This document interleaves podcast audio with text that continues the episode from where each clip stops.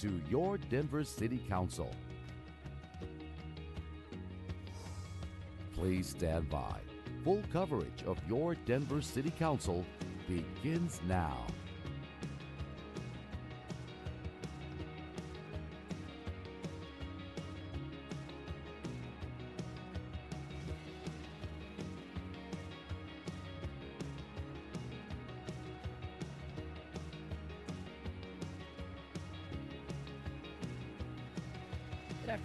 Everyone. Today's meeting is being interpreted into Spanish.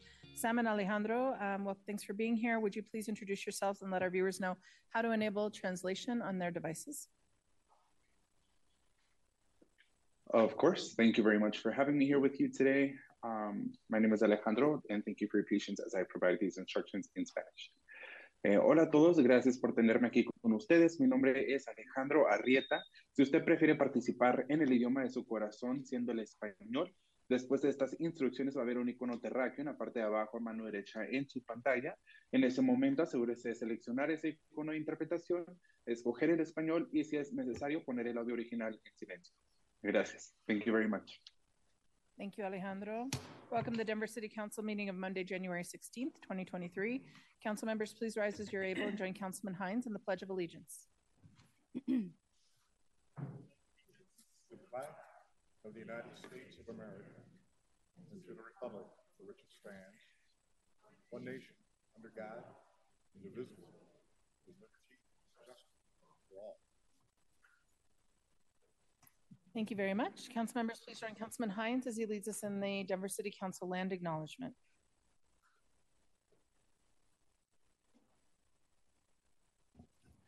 The Denver City Council honors and acknowledges that the land on which we reside is the traditional territory of the Ute, Cheyenne, and Arapaho peoples. We also recognize the 48 contemporary tribal nations that are historically tied to the lands that make up the state of Colorado. We honor elders past, present, and future, and those who have stewarded this land throughout generations. We also recognize that government, academic, and cultural institutions are founded upon and continue to enact exclusions and erasures of Indigenous peoples. May this acknowledgement demonstrate a commitment to working to dismantle ongoing legacies of oppression and inequities and recognize the current and future contributions of Indigenous communities in Denver. Thank you very much. Madam Secretary, roll call. Sandoval? Sandoval? Aye. Alvidres? Aye. Flynn? Here. Gilmore? Here. Gonzales Gutierrez? Here. Hinds? Here. Kashmann? Here. Lewis? Aye. Parady? Here. Romero Campbell? I'm here. Here. Sawyer? Here. Watson? Here or I. Madam President? Here. Won't cry about that. 13 members present. Thank you very much. There are 13 members present. Council has a quorum. Approval of the minutes. Are there any corrections to the minutes of January 8th? Seeing none, the minutes- stand approved. Council announcements. Any announcements today? Councilwoman Sawyer. Thanks, Madam President. Just wanted to remind everyone that we are having District 5 Projects Night on January 30th, 5:30 to 7:30 p.m. at George Washington High School. It's a great opportunity for residents who've always wondered, why is this street closed or what what streets are being paved today or this year or any of those different kinds of things um, gives a great opportunity to come and connect directly with city agencies um, about some of those things projects that are happening in district 5 in 2024 so please come and join us you can find more information on our social media it's january 30th 5.30 to 7.30 p.m at george washington high school's gym thanks Thank you very much. Councilwoman Lewis. Thank you. Um, I just wanted to remind the residents of Montbello that they should receive their um, letter with instructions on how to get their compost bins.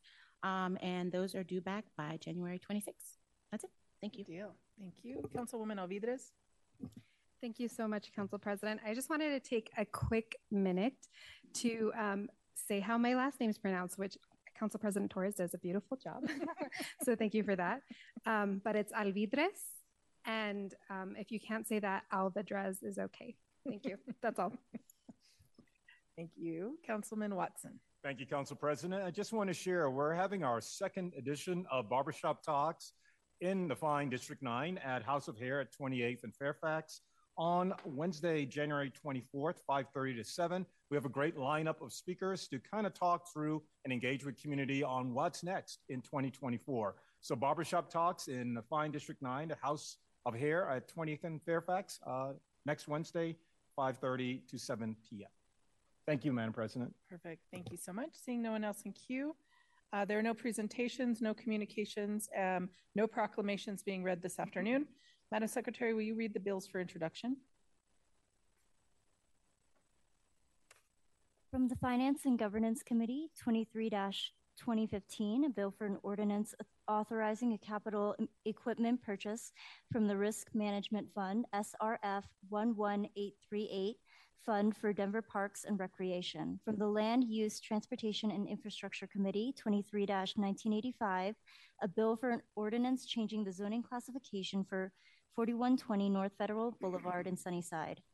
23 1987, a bill for an ordinance changing the zoning classification for 61, 73, 75, 87, and 95 North Lincoln Street in Speer. 23 1989, a bill for an ordinance changing the zoning classification for 3150 West Scott Street Place in Berkeley. Thank you very much. Um, Council members, this will be your last opportunity to call out an item. Councilman Hinds, will you make the motions for us today? Yes, Council President. Thank you. I'll do a recap.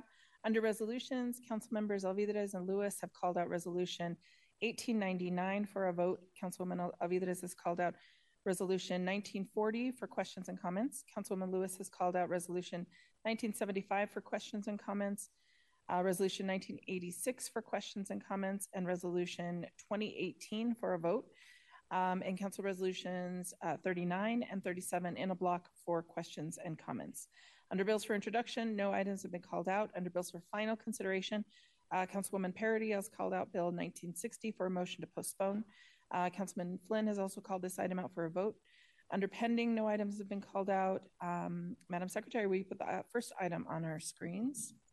Uh, Bill 1940, a resolution uh, with, excuse me, Solar United Neighbors.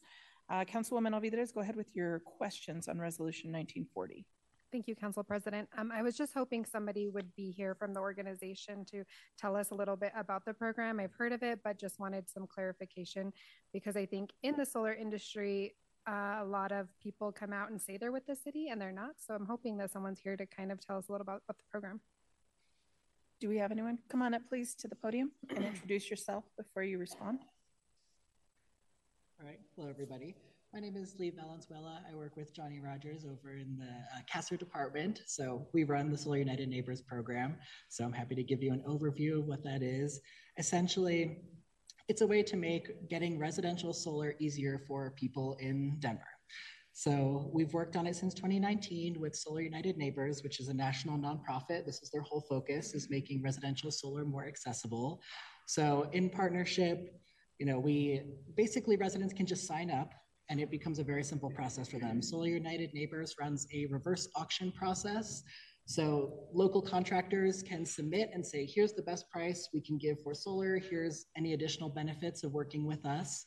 Um, and after that, Solar United Neighbors goes through, checks their finances, checks their reviews, says, yes, this seems like a reliable, reputable solar company. And they pick a handful of those to serve the residents who have signed up and said, yes, I'm interested in going solar for my home. So, from the residents' perspective, they are paired with a contractor that they can trust. They have a lot of help and educational resources throughout the process as to what is rooftop solar, is it a good option for me, that kind of thing. And then they can decide after talking to the contractor if they want to move forward or not. So that's the, the broad overview of the program. Thank you. And does like the 1.5 million go to the company just to be doing the work or does it help buy down any of the services? So 75% of that 1.5 million goes directly to a rebate program that we also run as part of Solar United Neighbors, uh, the Denver Solar Switch program. So essentially, if you make less than 100% of area median income, then you can apply to our rebate program. And in most cases, we're able to approve up to $8,000 for people.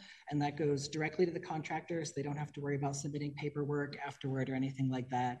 Uh, it's just directly taken off the cost of their solar install. So 75% of the cost goes to that directly. And then the rest is administrative costs for Solar United Neighbors to run the auction process and do educational programming, that kind of thing.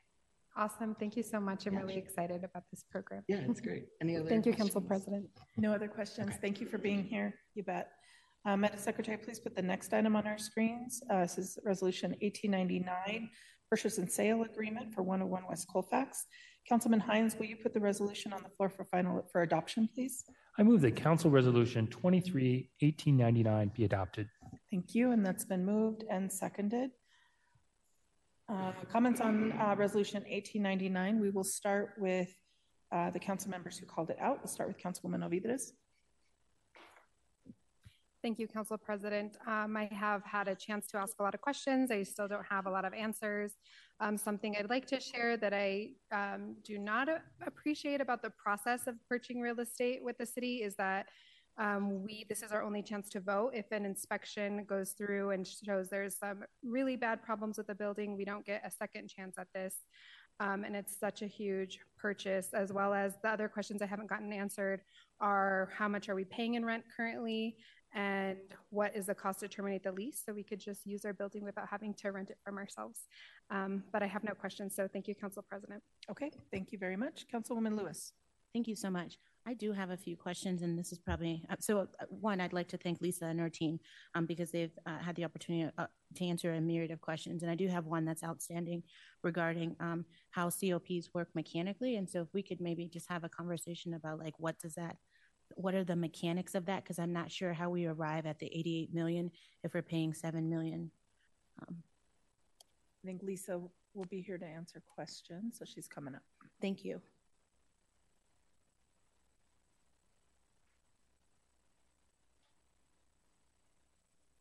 Good evening, Lisa Lumley, Director of Real Estate. Um, First, I'd like to thank council just for the opportunity again to discuss the court's needs related to this acquisition. Um, Councilwoman, I am going to apologize because I was not aware that you would have a question specific to the COP tonight. So I am probably not going to be your right person to address it. But in context, you were saying the, the mechanics for the acquisition of the 88.5 million versus, and you listed another number, I thought. The seven million that you that was a- For the attached to- revenue? Mhm. So, you know, again, just a reminder, this is going to be general fund neutral through 2029. Uh, We would see revenue coming in from 24 through 29, specifically then back into the city. So that 7 million comes in, and any payment would be taken out of that 7 million annually that we're receiving to make that annual payment. So how, so at what point do you reach the eighty-eight point nine million? Um, that is yet to be determined in terms of, because they are out and they would be coming back. The finance team will be coming back to you in February with the final negotiated terms of that COP. So I can't tell you for certain whether it's fifteen years, twenty years. Um, I, I think they're in that range right now of what they're looking at. Thank you. Yes. And then in our conversations, we talked about the walk shed and the methodology that you all use to determine um, what makes a building viable or not. Can you just um, talk to us a bit talk about that? Sure. So part of that was used when we were working with the district attorney, where they felt it really critical that they be within a 10-minute walk. Um, They were concerned about the safety and security of their attorneys going back and forth. Um, As we, you know, as I've shared with each of you, or at least a number of you individually, um, there are other security issues that I cannot talk about tonight, but um, that we want to be mindful of, that need, we want to stay in a close proximity to the other courts. We want to be by police and sheriff as well. And so that is where, when the district attorney was looking, they wanted to make sure that they were in a closer proximity for themselves. And that's how we also then evaluated. And I believe we had Kristen Wood when we had her on one of the briefings um, to speak from the court's perspective. Okay. Um, Those are all the questions I have for you, Lisa. And then I'd Thank like you. to make a few comments if that's all Mhm. right, Madam Yep. Chair. Thank you. Lisa. Um, so based on the conversations we've had and the information that you all have been able to provide us, I'm um, quite frankly unable to connect the dots on this project. I'm unable to reach the conclusion that the taxpayer is getting a good deal for this money. Uh, a couple of gaping holes in the proposal have me wondering who is meant to benefit from this project and what promises may have been made. There are several large buildings in the two mile vicinity of the Civic Center that are currently in foreclosure or default. The market is predicting significant downturns in commercial real estate over the next couple of years because of a period of very low interest rates coming to an end. We are seeing this in Denver already.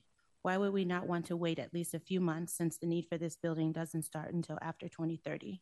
The commercial real estate market is becoming buyer friendly, and we could get a better deal on a newer building needing less upkeep if we wait. I sent these as well to you all, but I just wanted to give my colleagues a list of um, buildings that my team and I were able to identify. Um, so defaulted buildings in downtown and the square footage as of September 2023. The Denver Energy um, Center, 1625 Broadway, the square footage is 785,000.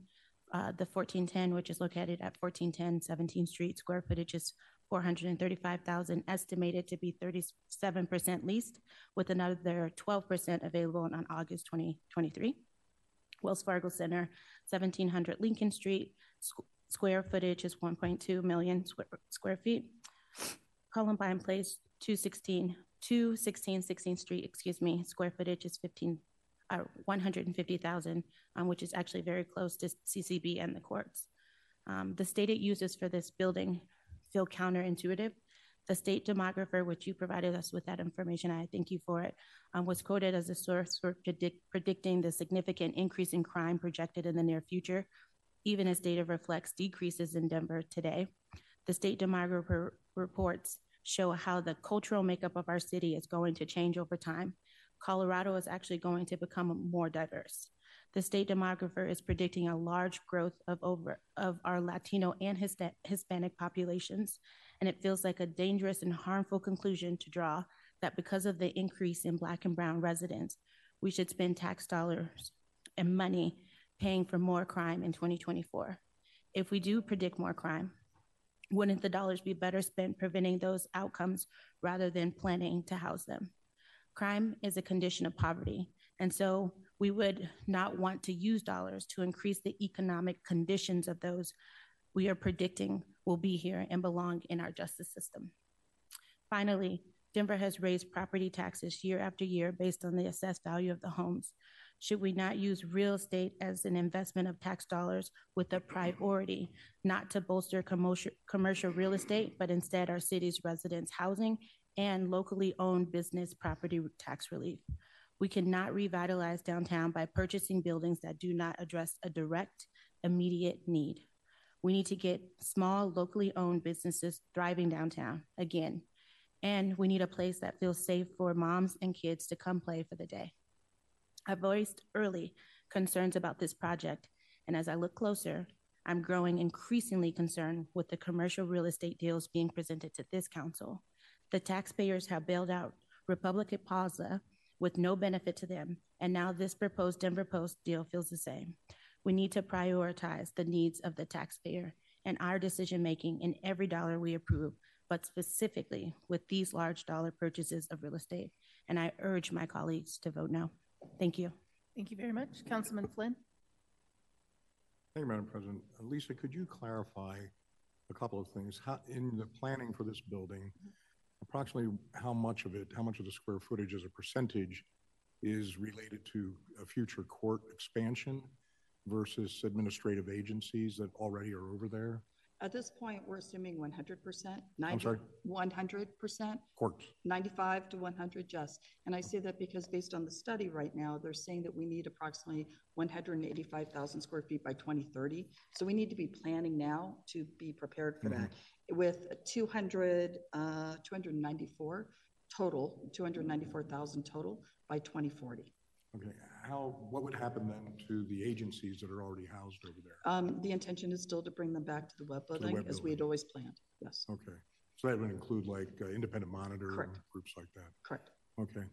Uh, of all of the buildings in the surrounding area uh, mm-hmm. that we just heard a list of mm-hmm. um, that are in the downtown area, uh, it struck me that this building, in which I used to work, actually, uh, opened in 2005. Mhm. I think it might be the newest building, uh, and therefore the most modernized building Correct. of any that might be currently available. Correct. The other um, advantage of this particular building is it has one tenant. And the city as a whole, our challenge would be taking on a building that has multiple tenants. And there are some of those buildings that were named that I've researched that had anywhere from 10 to 20 tenants in them. The city cannot just assume leases like a private sector owner can when you buy a building because of the terms that are in those agreements. So what would happen is we would either need to buy out all of those tenants or we would need to renegotiate all of those leases again. And we would have to do that before we could actually close on the building. Is there a security issue when there are multiple tenants in a building with courts? N- uh, The issue is we would need those tenants out to use the building the way we need to, right? So uh, security, maybe, we'd have to look at that, but from a planning purpose, that would also be a challenge. But just taking the leases themselves, we would not be able to take a lease as is. When would the Department of Finance uh, anticipate coming to us with the uh, certificates of participation package Yeah, February, in February? yes. And I believe there may, I think there's a date on for FinGov, and- we can confirm that, but I want to say it's mid, second or third week in February, I believe. Okay, thank you. Uh, Thank you, Madam President. I, I would suggest uh, this purchase and sale agreement is contingent on the financing. Correct. And if folks still have questions that they want to have addressed, I would suggest voting yes on this. And then when we get to the COP discussion, if the financing it doesn't look right, or if the answers to your questions about the building itself are no longer satisfactory, that we would then vote against the cops, uh, and, and it would be null and void then. At that point, yes. Okay. Th- This is still contingent So upon the rejecting this COP. tonight says no to both. Okay. So the only advantage to that is we cleared the FinGov calendar the third week in February for something else. Thank you. I would suggest uh, keeping this alive so we can uh, at least take advantage of the, the answers to the questions that are still forthcoming. Thank you, Councilman. Councilwoman Sandoval?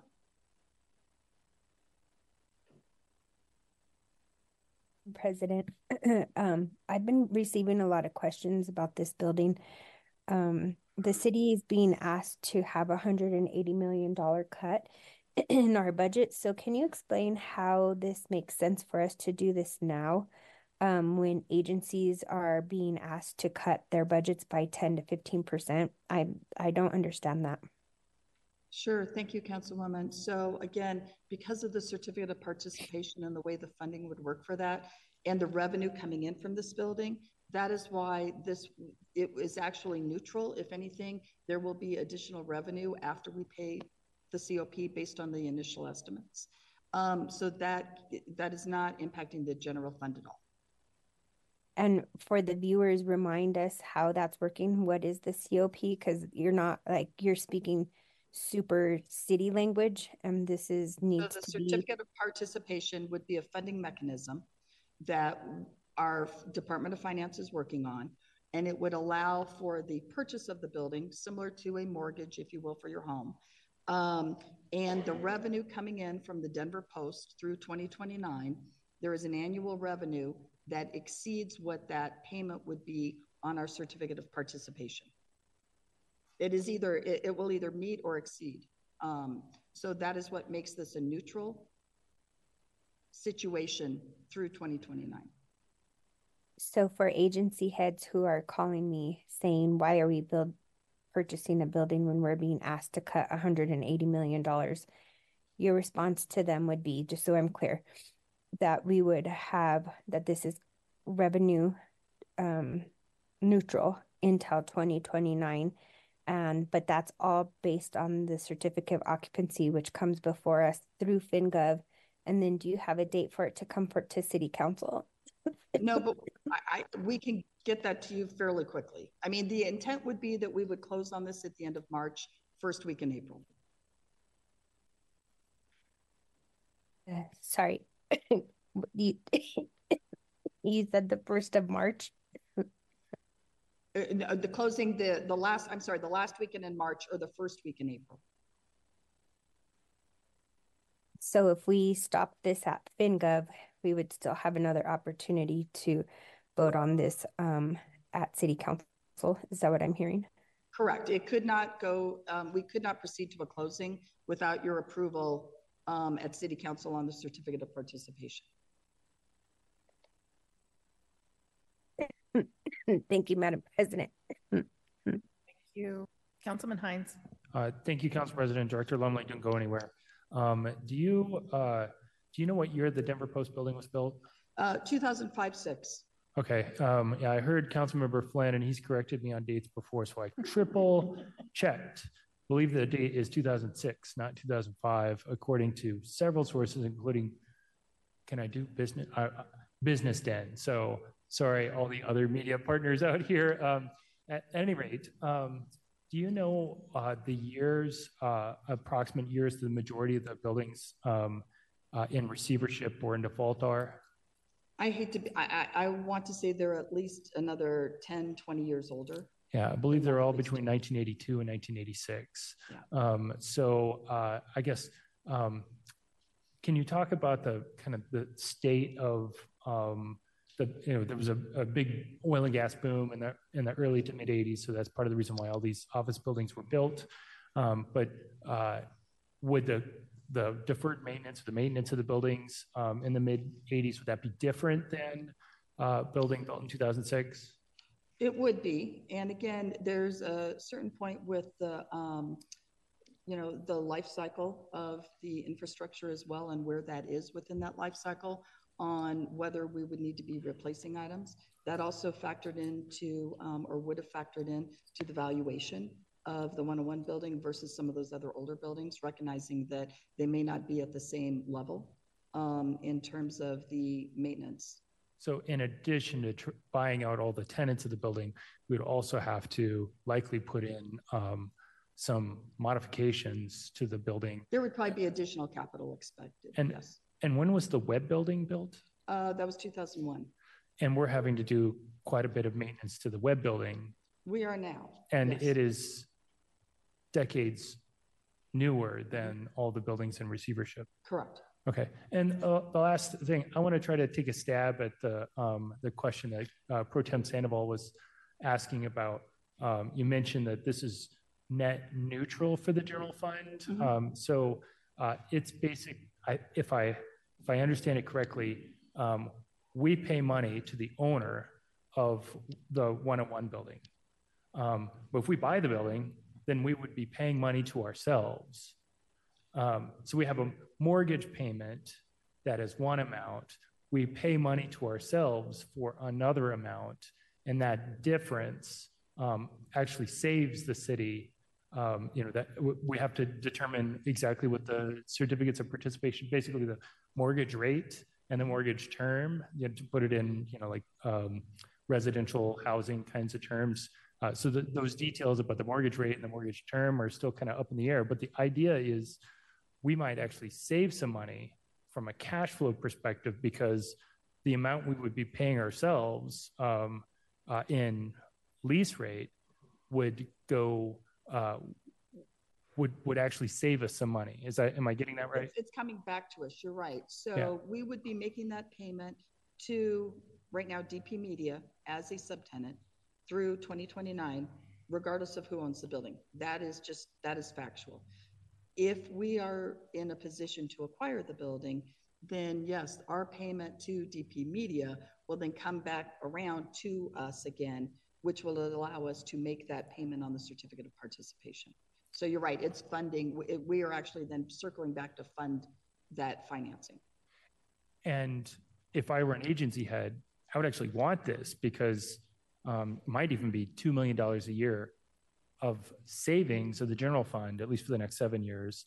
Um, so that might um, kind of minimize. I'm not sure what the say, I don't know that it's a savings per se. What I would say is we may realize an additional revenue on top of then what we are paying in our sublease, depending on, again, as our sublease rate uh, payments go down, as I sent to you this weekend, that shows that as of 2025.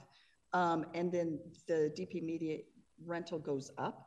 And then where our, um, our payment for the COP is in the middle there, there may be, it appears, excess revenue as well that would come back to the city. So we would get, if we, if we move this forward and the estimates are what we're expecting, uh, then we would get more money in the general fund that we could then, to, you know, use how we want, potentially to offset some of the uh, uh, uh, costs for migrant sheltering. Potentially based on the numbers that, that the Department of Finance can firm up, yes. And if the numbers uh, don't match the estimates, we just say no uh, when it comes before council. Yes. Okay, thank you. Thank you, Council President. Thank you. Councilman Kashmann. Thank you, Madam President. Lisa, thank you. Um, so at some point, we're going to need to do a whole bunch of renovation on the building. Uh, I, I would renovation from the standpoint of getting it ready for courts, correct? Exactly, Yes. exactly. Yes. How far down the line do you think that will be before that? So I'm trying to figure, at some point, I figure we're going to need to dip into our general fund at some point. So we probably, I would anticipate the next couple of years would be used for programming, planning, um, working with DOTI uh, to engage our consultants so that we can do those pro- and build that budget from the programming, um, which would probably put us into two to three year cycle. At that point, then there would be discussions on the funding of those improvements and whether that's general fund, it's refinancing, um, a different financial structure, it's bond. That would be brought forward to Great. discuss. Do we have a guesstimate on what it's going to cost to prepare that building for the courts? No, um, Not yet? and again, because we, you know, we were trying not to get ahead of doing all that work so that it was not out there before Mhm. council had a chance to hear about it. Um, what I can tell you is the courtrooms that we've been working on thus far in Lindsay and, um, here in this building to renovate, so already in conditioned space, are running two to three million dollars a courtroom. Mhm. Now, are there some efficiencies? I know the Colorado Supreme Court was over there at one time. Is there some infrastructure we can build off in certain areas? Maybe so. And that's where we need to, the first step would be the programming with DOTI. At some point, we're going to need to spend, spend a whole bunch of dough, but it's not, you don't anticipate that need beginning for the next two, three years? No. Okay, thank you. Thank you, Madam President. Thank you. Councilwoman Alvidrez. Thank you, Council President. I just wanted to echo one thing, and I'm not sure if this was already mentioned because I have a headache, because we're human. Uh, But I just wanted to echo the concern about the need for courts and that this projection was made pre-COVID.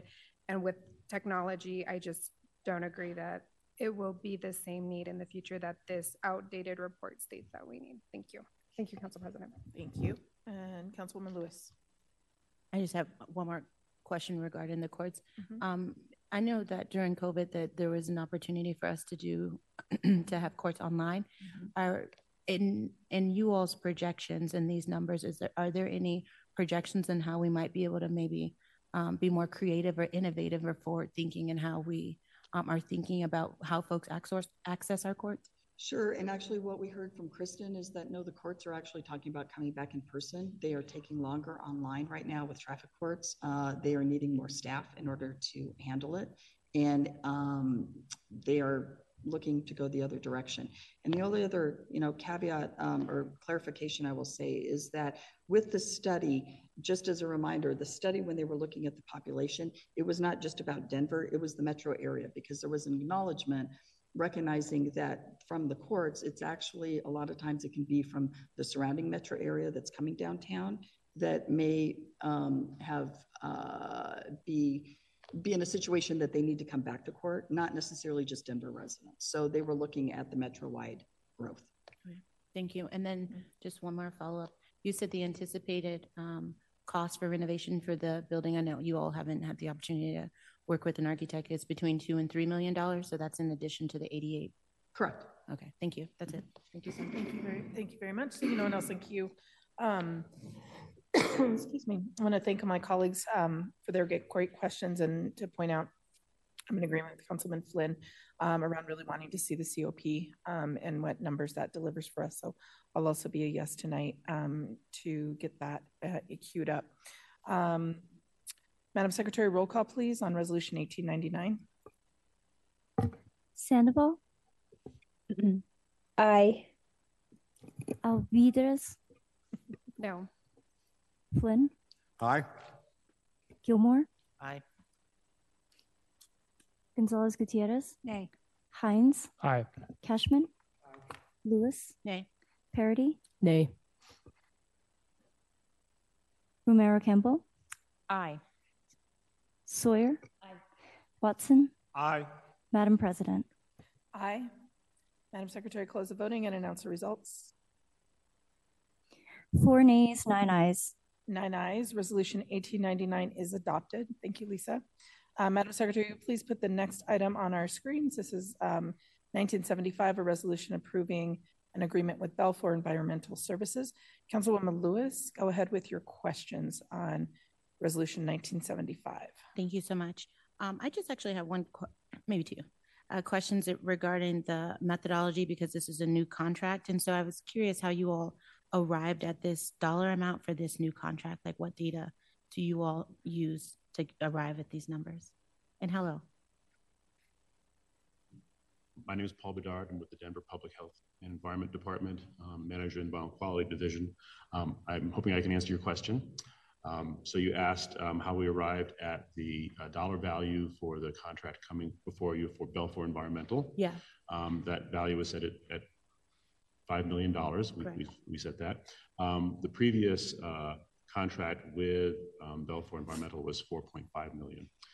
Um, we set um, numbers for contracts, um, and these are on-call contracts, please understand, Yes. um, that will allow us uh, room over the five-year period that we wish to have the contract, allow us room to um, respond rapidly um, to um, situations that we need that contractor or a competing contractor. So for instance, um, should we need to perform a significant environmental cleanup, um, we would incur significant costs. And if we chose Belfor Environmental um, with their specific talents and abilities, um, we may be spending um, in the millions of dollars versus our typical spend in the hundreds of thousands of dollars. Got it. So you just based it on what the previous amount, a- a baseline maybe? We, we choose a number that we think will give us room. Okay. Um, that's why we chose the 4.5 in the previous contract. Okay. Um, we, uh, I did not have a chance to get the specific numbers, but um, in a typical year such as uh, 2022, um, when we had a full a full 12 months of use of, of Belfor, we probably uh, spent about 120,000 dollars. Um, you know, even though the value the value of the contract was set at 4.5, we only needed one uh, 120,000 dollars worth of of a spend with them. Um, I think during the entire period, five-year period of the contract, um, we probably spent just about a million dollars. So we never really touched the need to be able to spend five million. Got it. And then in the contract, it says that any agency can essentially utilize this service. And so I'm curious if you have off the top of your head the departments or agencies that are most reliant um, on this service, and and if and the second part of the question is if that is calculated in the final contract number. Yes, good question. Um, so your question really was um, what what Denver agencies um, use this contract, have historically, Yeah. um, and may may in the future, um, and how we um, we we have those monies to spend with with this contractor.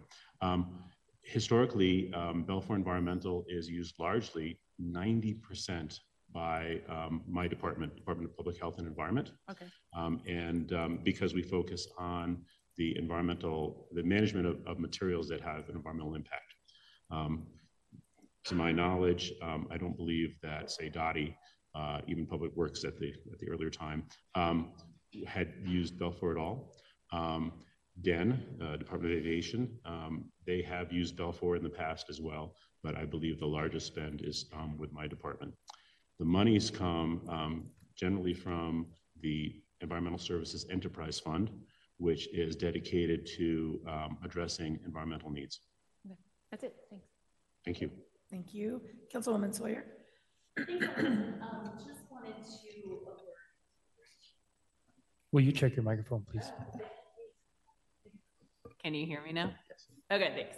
Uh, thanks, Madam President. I just wanted to alert council members to the fact that um, we have actually asked General Services to come to FinGov and give an explanation uh, of the RFP process and how um, city agencies come to the the contracting point um, before because we don't ever see kind of what happens in the background. So just wanted to let everyone know that's happening. I think in February, Luke, if I'm not mistaken.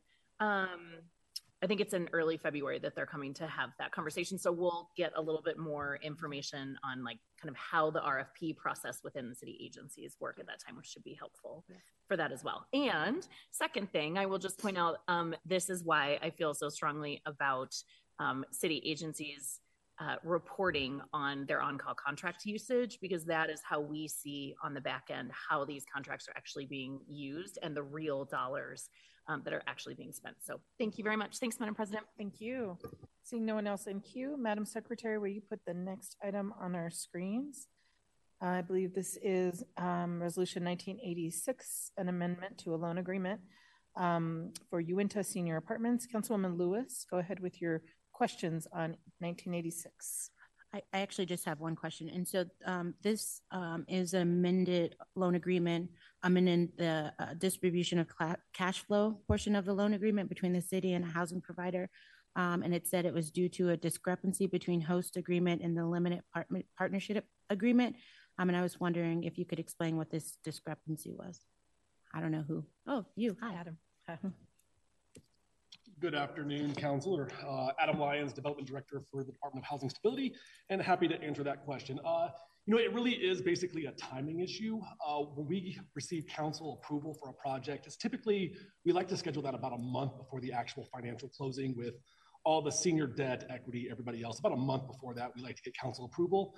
Um, and then we need to finalize our agreements with the developer about two months even before council approval, just so we can get on the agenda so we, we really hope that nothing changes um, in our documents in between that time. And most cases we are uh, successful in that. But in this case, there were just a few changes to the limited partnership agreement after our uh, agreement already had gone through council. So the, the changes were really not substantive. They, uh, they occur, you know, there really were two definition changes. Okay. And then some changes below the city's position in the cash flow repayment. Um, but, but because our cash flow loans require that cash flow exhibit that shows exactly the, the order and priority of payments, um, there was just changes to the and that that cash flow exhibit in our agreement mirrors the limited partnership agreement that the, that the developer has with their equity partners. So when there's changes in the, the limited partnership agreement, we really hope that it doesn't affect us. In this case, it really didn't affect us. There was the, the operating reserve budget did increase, um, which we are below that, but we did in, you know anticipate being below that already. Um, so really, it was uh, a lot of comfort to our partner and their investors just to have these agreements matched, but really otherwise it didn't affect any real repayment uh, stand or repayment calculations as far as the HOST loan concerned. So it really is a, just a timing issue more than anything. And, and the, the limited partnership agreement did have a few changes after our loan agreement was executed. Great, lovely. Thank you. That's it. Mm-hmm. Great. Thank you so much. Uh, seeing no one else in queue. Um, Madam Secretary, please put the next item on our screens uh, in a block uh, 0039 and 0037 resolutions. Um, Councilwoman Lewis, go ahead with your questions on these two items. Okay, great. I'm, i appreciate the block as well. Um, so um, after um, consistent feedback from my constitu- constituents, I see it as my responsibility to ensure that the public is aware that every tax dollar being approved of as an expenditure and payment of funds for a settlement with the city and county of Denver.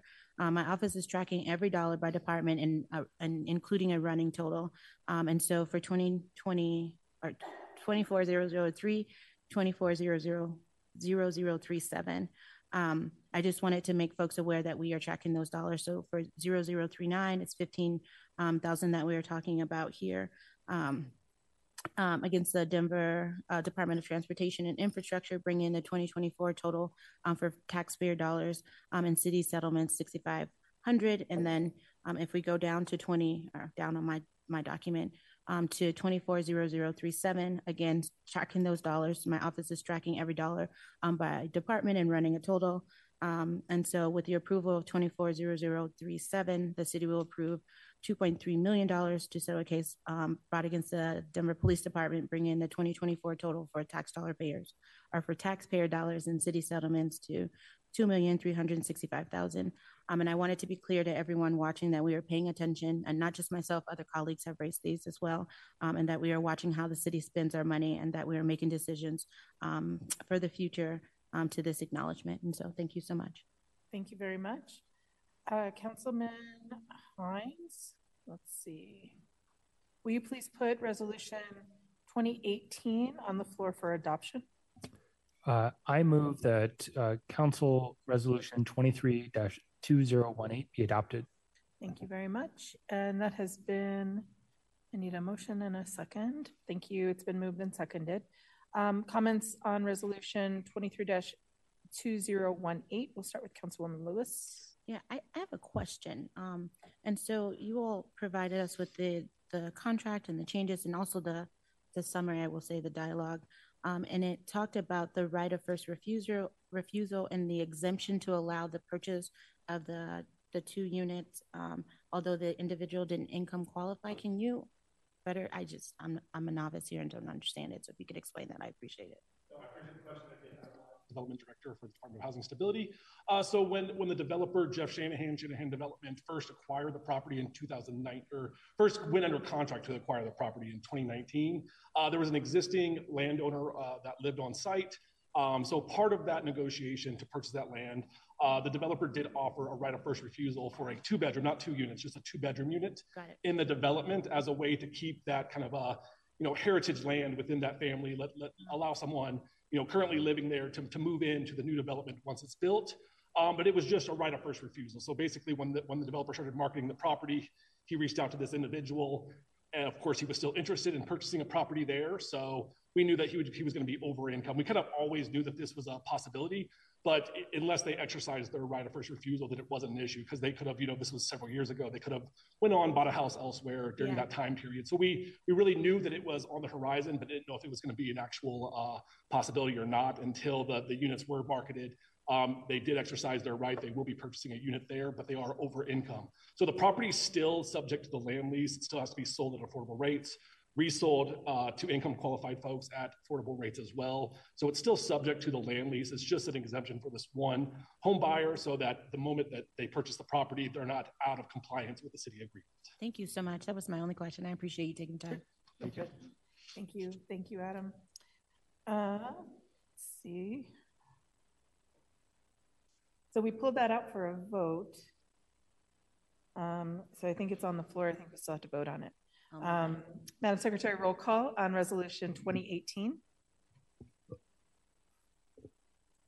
Sandoval, Aye. Alvidrez, Aye. Flynn, Aye. Gilmore, Aye. Gonzales Gutierrez, Aye. Hinds, Aye. Kashmann, Lewis, Aye. Parady, Aye. Romero Campbell, Aye. Sawyer, Aye. Watson, Aye. Madam President. Aye. Madam Secretary, close the voting and announce the results. 13 ayes. 13 ayes. Council Resolution 2018 is adopted. Madam Secretary, will you put the next item on our screen? This is 231960. Um, Councilman Hinds, will you put 1960 on the floor for final passage? I move that Council Bill 23 1960 be placed upon final consideration and do pass. Thank you. Let's get a motion in a second. Thank you very much. It's been moved and seconded. Councilwoman Parady, your motion, please to postpone. Yes, I, I move that we postpone resolution or, sorry, bill number 23, 1960 uh, to a date certain uh, to January 29th. Thank you very much. We'll take any comments on the postponement bill. Councilwoman Parady? Um, I don't have any comments. I'm uh, excited to get it to a vote and tonight is not the night. Thanks. Thank you very much. Seeing no one else in queue, Madam Secretary, roll call please on the postponement of 1960. Sandoval, Aye. Alvidrez, Aye. Flynn, Aye. Gilmore, Aye. Gonzales Gutierrez, Aye. Hinds, Aye. Kashmann, Aye. Lewis, Aye. Parady? Aye. Romero Campbell, Aye. Sawyer, Aye. Watson, Aye. Madam President. Aye. Madam Secretary, close the voting and announce the results. 13 ayes. 13 ayes. Council Bill 23 1960 is postponed till Monday, January 29th. Um, this concludes the items to be called out. Uh, Madam Secretary, whoops, excuse me. All bills for introduction are ordered published. Council members, remember this is a consent or block vote, and you'll need to vote aye. Councilman Hinds, will you put the resolutions for adoption and the bills on final consideration um, for final passage on the floor?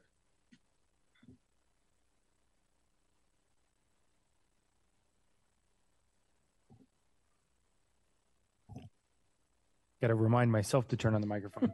uh, I move that the resolutions be adopted and bills on final consideration be placed upon final consideration and do pass in a block for the following items 23 1940, 23 1984, 23 1990, 23 1991, 23 1992, 23 1993, 23 1994, 23 2017, 23 1995, 23 1996, 23 1997, 23 2016, 23 1988, 23 1998, 23 1999, 23 2000, 23 2001, 23 2002, 23 2003,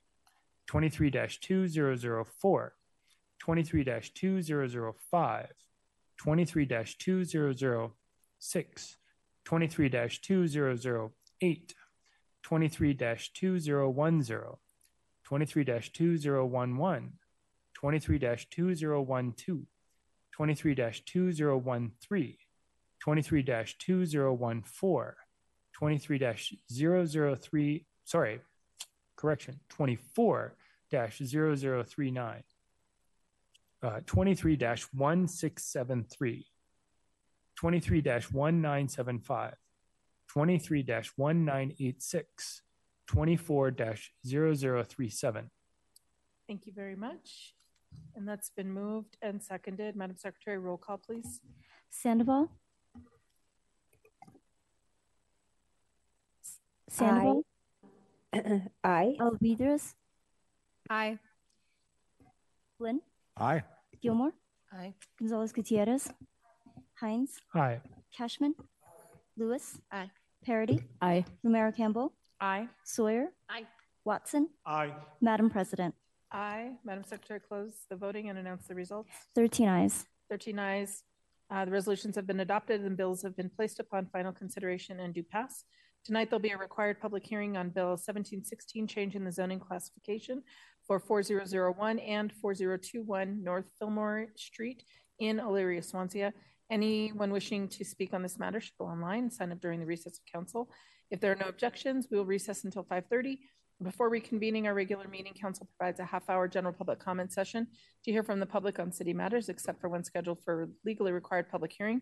General public comment will begin at 5.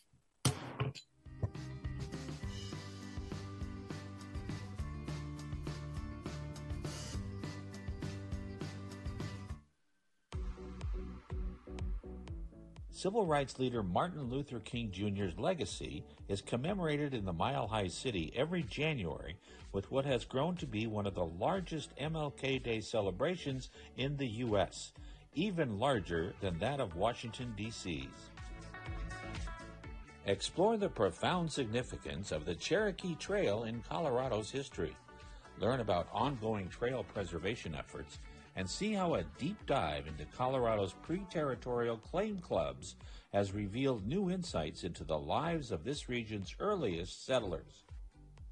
Toronto rapper Drake comes to the Mile High City with his It's All a Blur tour with special guest J. Cole for two nights. Get your tickets before it's too late. A revered Denver tradition, the National Western Stock Show's 2024 Grand Champion Steer joins guests during the iconic afternoon tea. Known for making a grand entrance, the steer and his accompanying friend for the day, the first runner up, will move down a red carpet and into place to spend the afternoon at the Brown Palace. An audience favorite returns as Your Colorado Symphony celebrates the music of legendary John Williams, including selections from his celebrated scores from films such as Star Wars, Harry Potter, Jurassic Park, and more. And if we didn't get to anybody today, join us next week um, or submit your comments in writing. The next session will be on Monday, January 22nd. Sign up begins at 11 a.m. this Friday, January 19th. We look forward to hearing folks again. Thank you for attending and stay with us for the Denver City Council meeting, which starts in just a couple minutes.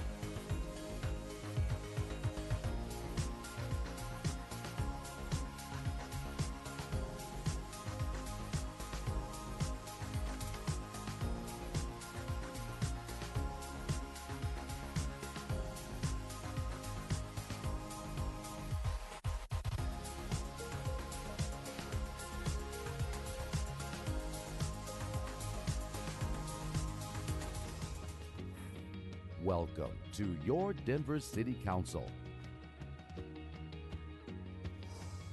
Please stand by. Full coverage of your Denver City Council begins now.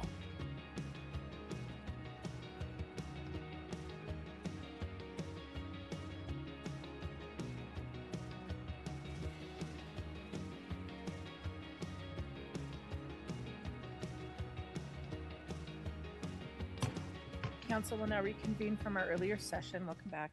Um, there's no unfinished business. We do have one proclamation being read tonight. Councilman Hinds, will you please read proclamation 24 0040? Thank you, Council President. And uh, also thank you, Council President, for allowing this proclamation to be read tonight. Proclamation number 24 0040, a proclamation honoring RTD Board Director Kate Williams. Whereas RTD Board Director Kate Williams was born in Camp Lejeune, where her father was stationed in the Marine Corps, so that she and her family, oh, so she and her family moved around frequently. And she says, "quote My siblings were and still are my best friends." End quote. And whereas in her spare time, Director Williams enjoys singing with DU's The Spirituals Project and Voices Rock, practices yoga, entertains guests at parties at her home, and is an avowed pescatarian, learning new things about her. And whereas while working in telecommunications and attending McHenry County College, Director Williams became passionate about sailing, which brought her to Fort Lauderdale, uh, where she achieves the status of number two salesperson in Florida for Bell South for two years in a row.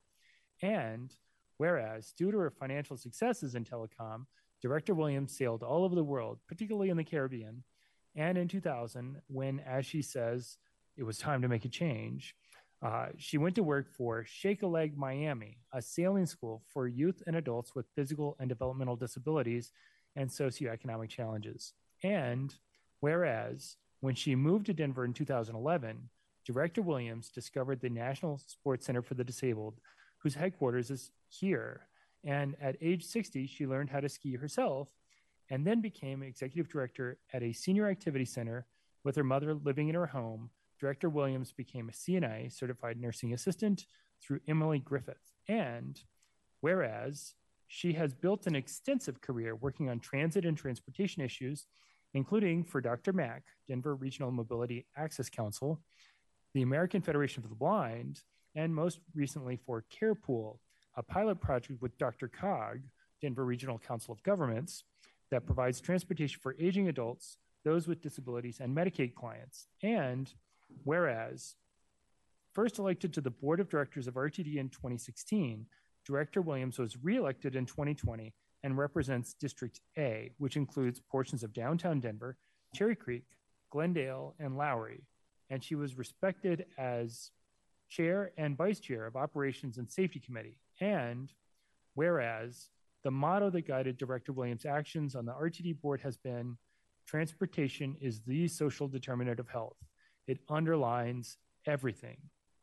And she firmly believes that the future of our planet resides in embracing the transit system more fu- fully so that we can get out of our cars and keep our grandchildren alive and spare our air. And whereas Director Williams was instrumental in creating RTD's Zero Fare for Youth, so that there is now no fare for passengers under 19 years old, which she says is the best thing I've done my whole life. And whereas after almost eight years of faithful service, Director Williams regrettably leaves the board of RTD, which she would never have done otherwise left before the, uh, which she would uh, never have otherwise left before the end of term had it not been for declining health. Now, therefore, be it proclaimed by the Council of the City and County of Denver, Section 1, that the Council of the City and County of Denver acknowledges RTD Director Kate Williams for her contributions in the City of Denver, and um, Section 2, that the Clerk of the City and County of Denver shall affix the seal of the City and County of Denver to this proclamation, and that a copy be di- uh, transmitted to Director Kate Williams, RTD's GM slash CEO Deborah Johnson, and the board office of RTD.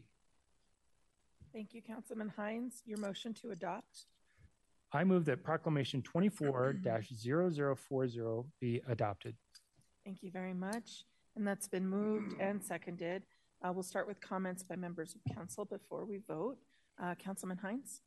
Uh, thank you, Council President. Um, Director Williams, uh, I have known you since before I uh, was even a, a candidate for uh, City Council. Uh, I, as you know, and um, as other people uh, will are about to find out, um, I served on the board of DRMAC, the Denver Regional Mobility Access Council, um, and uh, had the honor of working with you as, as, as executive director of DRMAC, even before I became a candidate. And uh, so we've known each other many years, and I um, have enjoyed uh, the opportunity to get to know you as a human, um, as a candidate, uh, when we were both candidates, um, and as elected officials. Uh, we had the um, also the pleasure of um, when COVID hit, there were a lot of uh, uh, a lot of challenges that depended on our planet, but there were a lot of opportunities too. Um, and uh, we had the opportunity to create a um, cross disciplinary uh, set of elected officials that met um, at times weekly. Uh, and it was uh, city council, state representatives, state senators, um, RTD, and school boards all together. Um, uh, learning more about each other and our um, our various concerns with uh, because we all shared constituents and uh, so it was great to learn about you professionally um, in, uh, in those conversations, uh, in addition to all the times that we've had the opportunity to get to know each other personally uh, through um, the, the last decade. So I am so excited to give you the opportunity, the honor of this proclamation. Um, I wish you the best, and uh, we will see each other again. Thank you, Council President. Thank you very much. Councilman Kashmann. Yeah, thank you, Madam President. Thank you, uh, Councilman Hinds, for bringing this forward. Evening. Good to see you, Kate, a pescatarian. I always knew there was something fishy about you. And uh, look, if it wasn't me, if it wasn't me, it would have been Flynn. I can tell you that. That's my line. Yeah. So I, I uh, met Kate somewhere 2015 or early 16, I get a call from this woman who tells me she's running for the RTD board. And so we, we decided to meet for lunch at one of Denver's late and great restaurants, Racine's, where the elite meat to eat. And uh, so she tells me she's running for the RTD board. And we start talking, and she tells me she's shortly before the election, she's going on vacation forget where where you were planning on going or for how long. And I'm thinking, lady's not going to get elected. And then I thought, I asked, I said, well, how much money have you raised? And she says, I'm not trying to raise a lot of money. I'm not doing that. And I think this lady has no chance. And fortunately, um, area voters must have taken the time to look at who she was, what she had done in her past, and what she planned on, on doing in the future. And she got elected. And, and then she got elected again. And it wasn't, these were not unopposed races. These were other people. And, and uh, at least in, in the first race, a couple of folks that I knew who I had good respect for. And uh, so, fortunately, after that, I got to know Kate a little bit. As Councilman Hinds mentioned, we saw each other on screen uh, a lot of Tuesdays, Tuesday mornings with the rest of the Southeast Denver electeds. And as, as I have come to find out, while meetings like that are great, it's, it's the chat beforehand, you know, where you find out about the person, not just their policies. And uh, so I find out this is a smart lady, a funny lady. We share a, some similar interests in life. Um, uh, smart is good, but it's only a tool. And uh, you know what? I what come to find out is is Kate used that tool uh, to good use. And I, I I was trying to remember when I met you, so did some googling and came up with an interview that uh, this one answer you gave to a question, just telling who you were. Uh, I just found it's who you are. Uh, uh, quote: I'm an advocate for the disabled and the, the elderly. In my previous work, I ran a sports center for the disabled. I ran a shelter for victims of domestic violence. I ran a camp, camp for inner city kids, all of whom are transit dependent. When I first got to Colorado, I ran a senior center that is the largest provider of transportation in Douglas County. So my life has been tied around people who are transit dependent, and it's just a logical flop for me to want to be involved at a policymaking level. It's just time for me to step up the game. I thought that was a great answer and who I have, have found you to be. And the step up you did. Um, it, you know, it, it's so easy for people in jobs like we all have, uh, and, and in your job, to look at the numbers of got to get more people on the bus, got to get more people on the bus, on the train. And we do. But your focus was not just upon the numbers of people uh, getting on the bus, but the people who really needed that option to get from point A to point B. It's it's not just about many of us who are you need to get on the bus because you need to stop burning fossil fuels. It's we need to get you on the bus because you don't have any other option to get around, and and uh, God bless you for that. So uh, you know, thank you for not just being on the board, but for elevating the board, for caring about each of those people who who get on get on the bus and get on the train, and uh, uh, as uh, I, I choose to b- believe in miracles. So I believe we're going to be around to annoy each other for a good long time. And uh, you deserve the proclamation. Good to see you tonight, Kate. Thank you, Madam President. Thank you, Councilman Kashmann. Excuse me, Councilman Flynn. Thank you, Madam President. Uh, Kate, it's really good to see you. Um, saying just thank you for all of the service that you've provided the Denver community isn't enough. I would like to say that the Denver community needs to appreciate uh, the work that you've done as well.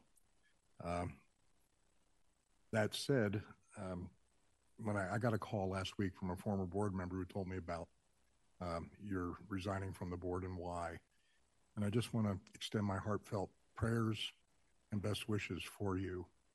I have, over the years that we have the short years that we've known each other, I think maybe 2015 or 16, we might have become acquainted. Uh, I've really come to appreciate uh, your wit, your humor.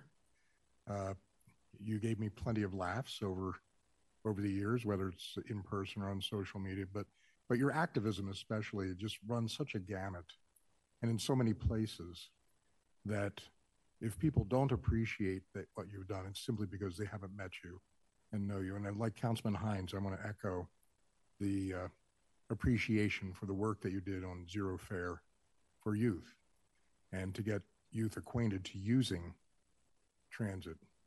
Uh, I worked, as you know, at RTD for a little over five years.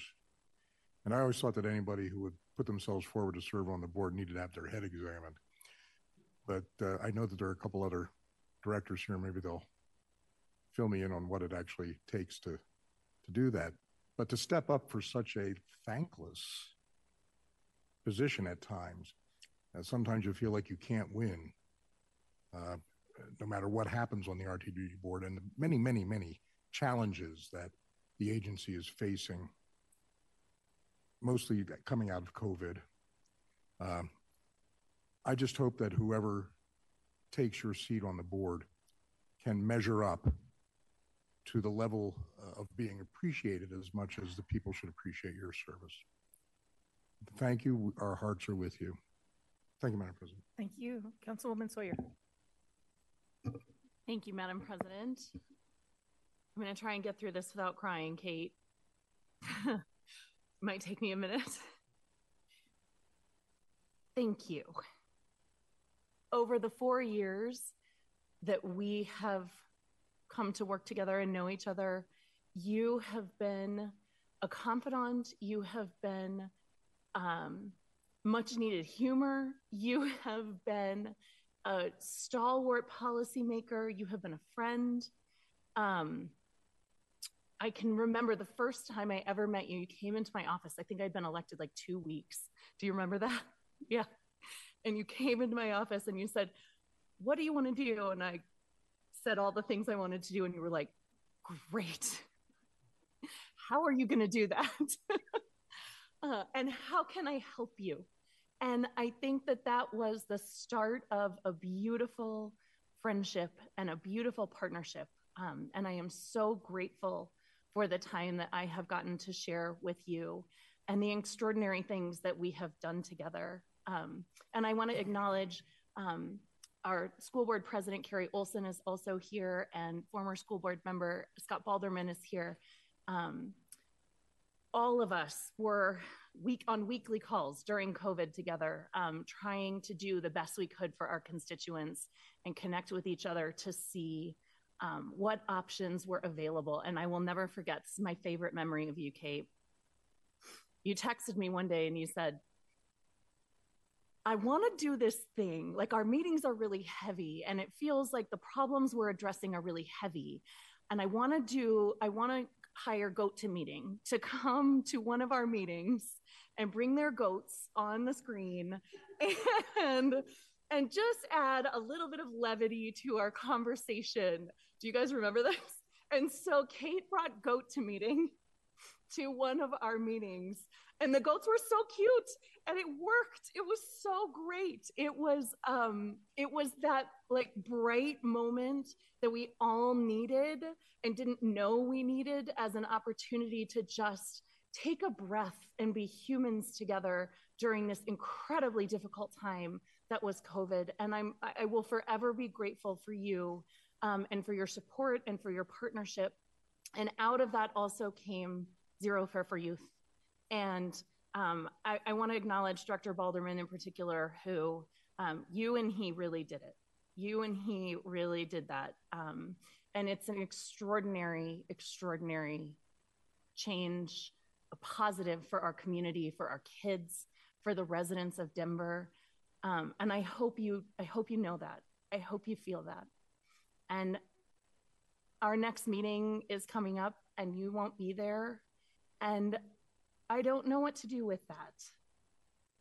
I don't know what to do with that. Um, and so I just want to say how much I appreciate you and how much I adore you as a friend and how grateful I am for you and how much I will miss you and how I am praying for you every minute of every day. Thank you. Thank you, Councilwoman. Uh, Councilwoman Alvidrez. Thank you, Council President. Hi, Kate. I haven't gotten the privilege to know you as long as some of my colleagues, but when I was first elected, you were one of the first people to reach out and just say, How can I help? And I think Councilwoman Sawyer and I were just talking about today that one of the best parts of this job is all the cool people that you get to meet and spend time with. And I remember that having coffee, just thinking, like, wow, this woman is so cool. And if I could be half the woman that she is, then that would be great one day. So I just want to thank you for everything that you've done and for offering to help because it means a lot. Thank you, Council President. Thank you. Councilwoman Lewis. Director Williams. I got one. I just got one, I promise. um, so I had the pleasure to spend, and I had to write this because I didn't forget it, right? um, to spend four years serving alongside of uh, Kate Williams on the RTD board of directors. And I don't know, you're right, um, Councilman Flynn, we probably should get our heads checked. Um, and, and I'll always be grateful for the years we spent sitting next to each other, working hard from our individual perspectives um, to find places we could come together to collaborate um, and make life and make um, life for those who ride public transit and the front range a little bit better each day. Um, and I'm glad for every day um, for that experience gained working next to UK. Uh, she made sure at each opportunity that every detail and every proposal I would put forward uh, dotted each I and crossed every single T.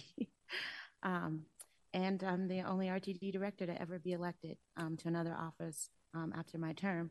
And so I'm thankful for that preparation um, that you and the others um, that served on the RTD board um, prepared me for um, because of my history working with each of you. Um, and specifically you, Kate, because I sat next to you and we got in a little bit of trouble from time to time. Thank you for your work on the zero, zero fares for youth. you know how important it is because I came from Denver Public Schools. And so that one year pilot program allows youth 19 and younger to ride RTD services at no cost. And we talked that, about that from the beginning of my term. Um, and you were recognized for that work in January, um, rightfully so, in the role that you played in creating that program, which really reflects um, your hard work and dogmatic approach um, to serving others. Um, if you don't know Director Williams, um, you wouldn't know that she is funny and quick witted. She's really quick. Um, and she and I spent many hours at the dais chuckling through our time working to ensure that those um, who were in the most need of transit had it. And when they did not, we'd fight for it together. We attended many conferences together uh, and had a great time. yes. I won't tell that one, but we had a really good time at conferences looking for tacos, you know, taking different um, transit systems and really figuring out where the opportunities that we could take what we learned in those cities and bring them back to this city um, to benefit the folks um, within the city. Um, I remember when I was running for the RTD board, and um, I don't know if you remember this, Kate. Uh, you came in, um, you were the host of the first debate. I was so nervous. And you came in with this, um, like this new New Year's Day hat. It was sparkling and it was silver. And you said, okay, folks, um, I'm taking off my RTD hat and I'm putting on my DRMAC hat. And you took off one hat and you put on the other one. You're like, all right, let's go. And I was so, so nervous. And it was that small um, thing that just made me feel a lot less nervous about um, that debate. And so um, that is the kind of ease that you bring to people. And so I thank you. Um, well, we didn't always agree, and no one does. Um, and I'm grateful that we didn't. I am so grateful for the time that we got to spend together, and I trust um, that your time here is long lived, Kate, quite frankly. So happy healing. Have a good time. Enjoy your free time. You absolutely deserve it. And whatever RTD has given you, it has not been enough for your service. So thank you. thank you all so much. Madam Secretary, roll call, please. Sandoval? Alvidrez? Aye. Flynn? Aye. Gilmore? Aye. Gonzales Gutierrez? Aye. Hinds? Aye. Kashmann? Aye. Lewis? Aye. Parady. Aye. Romero Campbell? Aye. Sawyer? Aye. Watson? Aye. Madam President? Aye. Madam Secretary, close the voting and announce the results. 12 ayes. 12 ayes. Proclamation 24-0040 has been adopted, and we have time for proclamation acceptance. Councilman Hinds, if you'd like to invite Uh, the recipient up. I would love to invite Kate Williams to say however many words you'd like to say.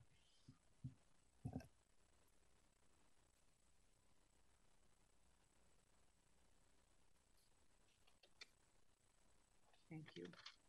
Oh, can you hear me? Yes. Am I good? Thank you for not talking about the cow soup. um, I, I want to thank you all for the work that you do every day to make the place that we live in and that we love better. It's not an easy job, and I think you all are great. Um, I'm really grateful to Councilman Sawyer, Councilwoman Sawyer, and Councilman Kashmann and Hinds, who did work with me um, on a regular basis because they're part of my district. But I'm exceptionally grateful for Scott Baldermann, who's here tonight. Without his help, everyone 19 and under would not be riding for free on the RTD buses today. He had everything to do with it. Amanda, too. Um, I just want you all to help Mayor Johnston appoint a replacement.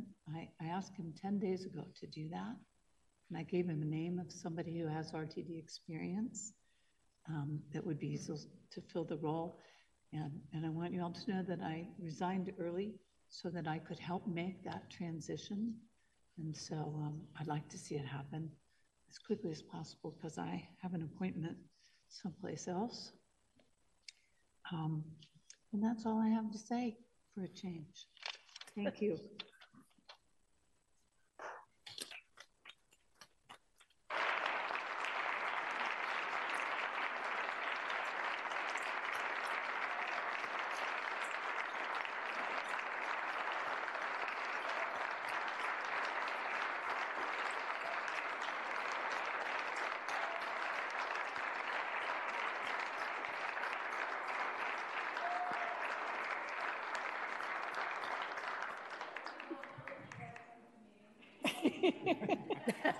We, we do have a meeting. Thank you for being here. And this crowd is a testament to the legacy um, that you have built and that you leave. Thank you so much. Councilman Hinds, I think we'll meet you in the hall to deliver your proclamation. Uh, we have one public hearing tonight. As a reminder, council members will need to turn on your video. Actually, they're not online, so we can skip that. For those participating in person, when called upon, please come to the podium. On the monitor on the wall, you'll see your time counting down. For those participating virtually when called upon, please wait until our host promotes you to speaker. Accept this promotion, turn on your camera if you have one and your microphone. All speakers should begin their remarks by telling council your name and city of residence. And if you feel comfortable doing so, uh, your home address. If you have signed up to answer questions only, state your name, please, and note you are available for questions of council. Speakers will have three minutes. There's no yielding of time. If translation is needed, you'll be given an additional three minutes to have your comments um, interpreted. Uh, speakers must stay on the topic of the hearing and direct your comments to council as a whole. Please refrain from profane or obscene speech and refrain from, excuse me, individual or personal attacks. Councilwoman Parady, will you please put Council Bill 1716 on the floor for final passage? I move that Council Bill 23 1716 be placed upon final consideration and do pass. Thank you very much. And that's been moved and seconded. The required public hearing for Council Bill 1716 is open. Um, can we have the staff report? Hi, Rob. Yes, ma'am. Good afternoon. Thank you, Council, for the time today. Um, I'll be presenting a, uh, a brief overview, staff uh, presentation, and recommendation for 4001 and 4021 North Fillmore Street. Uh, this is rezoning request 2023I-00033 uh, from ESUB and PUD 140 to UMS three. Uh, so this slide first uh, shows an overview. Um, we'll provide some context for this rezoning case. Um, then we'll go over the, um, uh, uh the uh, staff criteria, or the, excuse me, the code criteria um, before providing staff's recommendation. Um, so this overview, uh, this slide shows the subject property highlighted in red here. subject property is approximately 10,244 square feet at the intersection of Fillmore Street and uh, East 40th Avenue. Uh, subject property uh, is made up of two parcels. Uh, the northern parcel is slightly larger and contains a single unit dwelling, uh, and the southern parcel is, is a narrow 25 foot wide parcel along 40, 40th Avenue um, and is currently vacant. the proposal is from an urban edge single unit zone district uh, and a planned unit development or custom zone district from former Chapter 59, both to an urban Main Street three story zone district. Subject property is located here in Council District 9 and is located in the Elyria Swansea neighborhood. Uh, this slide shows the existing zoning of the subject property in the surrounding area. Um, uh, again, the subject property is made up of two parcels. Uh, the northern parcel is uh, zoned ESUB, which is a single unit uh, zone district, and the southern parcel is a uh, custom zoning PUD or planned unit development uh, 140. Uh, this PUD was established in 1984 um, and has since been vacant. Um, just to zoom in a little bit, since those slides uh, show, show a, um, a, somewhat elevated view, this slide shows the subject property highlighted in red on the right. Um, the subject property, again, is made up of a larger um, single unit zoned property in yellow. Um, and the southern portion, uh, that vacant strip along East 40th Avenue, um, is the property that is zoned uh, uh, PUD. Um, this PUD, again, was established in 1984, so 40 years ago. Um, and also contains the property highlighted in blue. Uh, this is the larger parcel where the structure is located on the subject property, or excuse me, on that uh, within that PUD. Um, that PUD uh, was specifically intended to um, uh, to establish a neighborhood serving grocery store, and again, that, that use has never been established. Uh, this is another uh, slide showing um, uh, some of that documentation from that PUD. Um, uh, this, the image on the right is taken from a concept plan from that PUD. Again, this plan was just conceptual in nature as indicated on this plan um, and states that uh, development would need to align and, and, be consistent with um, the text of that PUD. Um, removing uh, the portion in red, uh, which is the portion uh, in the subject property that is currently within the PUD, um, uh, would leave this remaining blue portion within this PUD. Um, it would be possible to still build a grocery store, um, provide parking, uh, open space, um, and all the other amenities as written in the text in the PUD on this remaining portion. Uh, the existing land use on the subject property in the surrounding area, um, uh, shown on this slide here, um, on the subject property um, uh, is uh, uh, currently a single unit residence, a residential structure, um, and the property to the south is vacant. Um, surrounding land uses, the neighborhood to the north is predominantly single unit residential, um, and to the uh, to the south is public, quasi-public, and with industrial uses as you extend further out from from these few blocks of residential.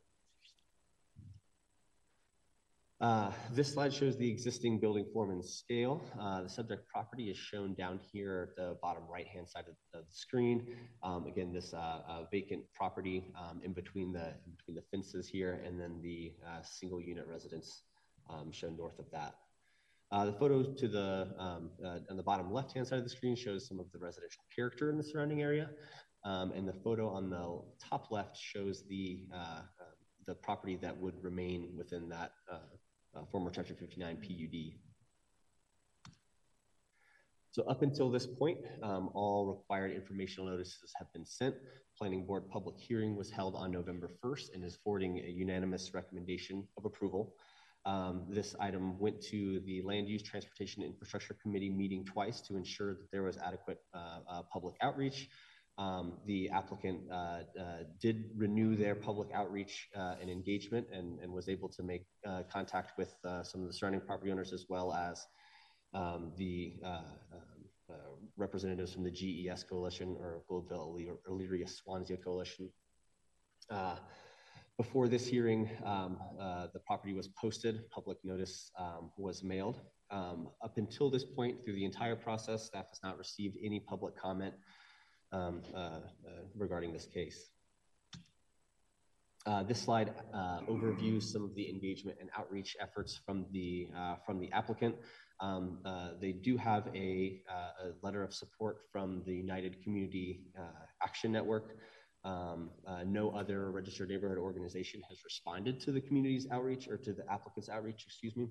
Um, and again, as detailed in the staff report, um, and in the additional attachments um, uh, in Legistar, the applicant did uh, conduct some additional outreach um, to RNOs, uh, the GES Coalition, and uh, there's some correspondence included uh, alongside the application materials.